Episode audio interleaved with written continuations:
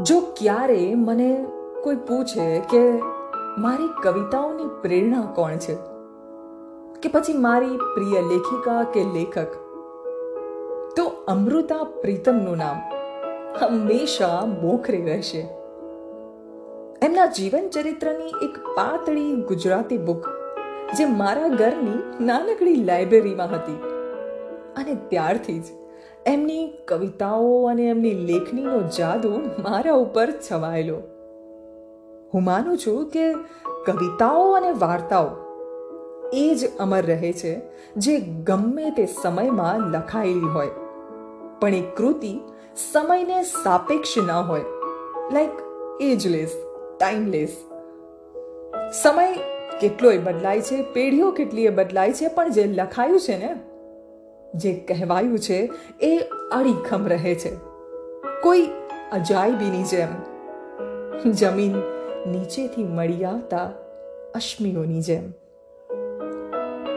અને ખાસ કરીને સ્ત્રીના મનના ભાવોનું વર્ણન, જે એમની કવિતાઓમાં અને એમની વાર્તાઓમાં જોવા મળે છે. એ કદાચ દુનિયાની દરેક સ્ત્રી રિલેટ કરી શકે. એ ચાહે કોઈ પણ સંસ્કૃતિની હોય કે કોઈ પણ દેશની હોય કે કોઈ પણ સમયકાળની હોય. રસોડામાં, ઘૂંઘટમાં કેદ ગૃહિણી હોય કે પછી કોર્પોરેટ ઓફિસની બોસ લેડી. એમની વાતો એટલી બેબાક, એટલી નીડર અને એટલી ઠોસ. કોઈ ખોખલી વાત નહીં.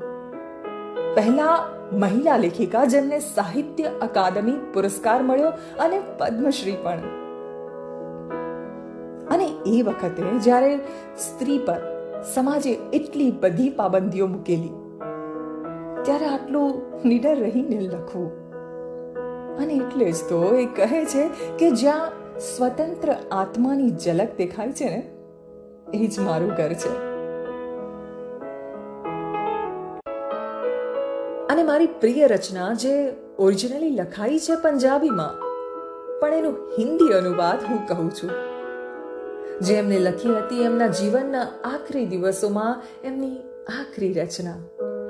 અને એટલી જ આ, એટલી ખાસ છે. હું જાણું છું કે આ કવિતાના કેટલાય વોઇસ ઓવર્સ અવેલેબલ છે, પણ ધીસ ઇઝ માય વર્ઝન અને હું આશા રાખું છું કે તમને પણ ગમશે. મેં तुम्हें फिर मिलूँगी। कहा, कैसे, पता नहीं। शायद तेरी कल्पनाओं की प्रेरणा बन तेरे कैनवस पर उतरूँगी। या तेरे कैनवस पर एक रहस्यमय लकीर बन तुझे तकती रहूँगी। मैं तुझे फिर मिलूँगी। या सूरज की लौ बनकर तेरे रंगों में घुलूँगी या रंगों की बाहों में बैठकर तेरे कैनवस पर बिछ जाऊँगी।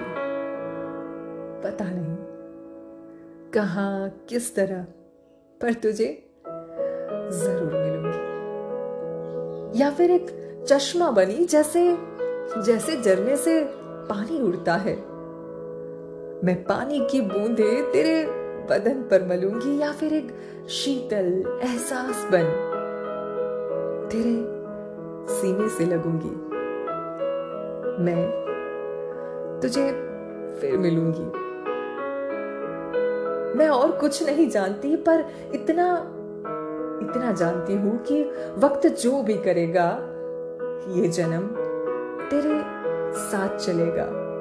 ये जिस्म खत्म हो जाता है तो सब कुछ खत्म हो जाता है, पर यादों के धागे जो कायनात के लम्हों की तरह होते हैं, मैं उन लम्हों को चुनूँगी। उन धागों को समेट लूँगी, मैं तुझे फिर मिलूँगी।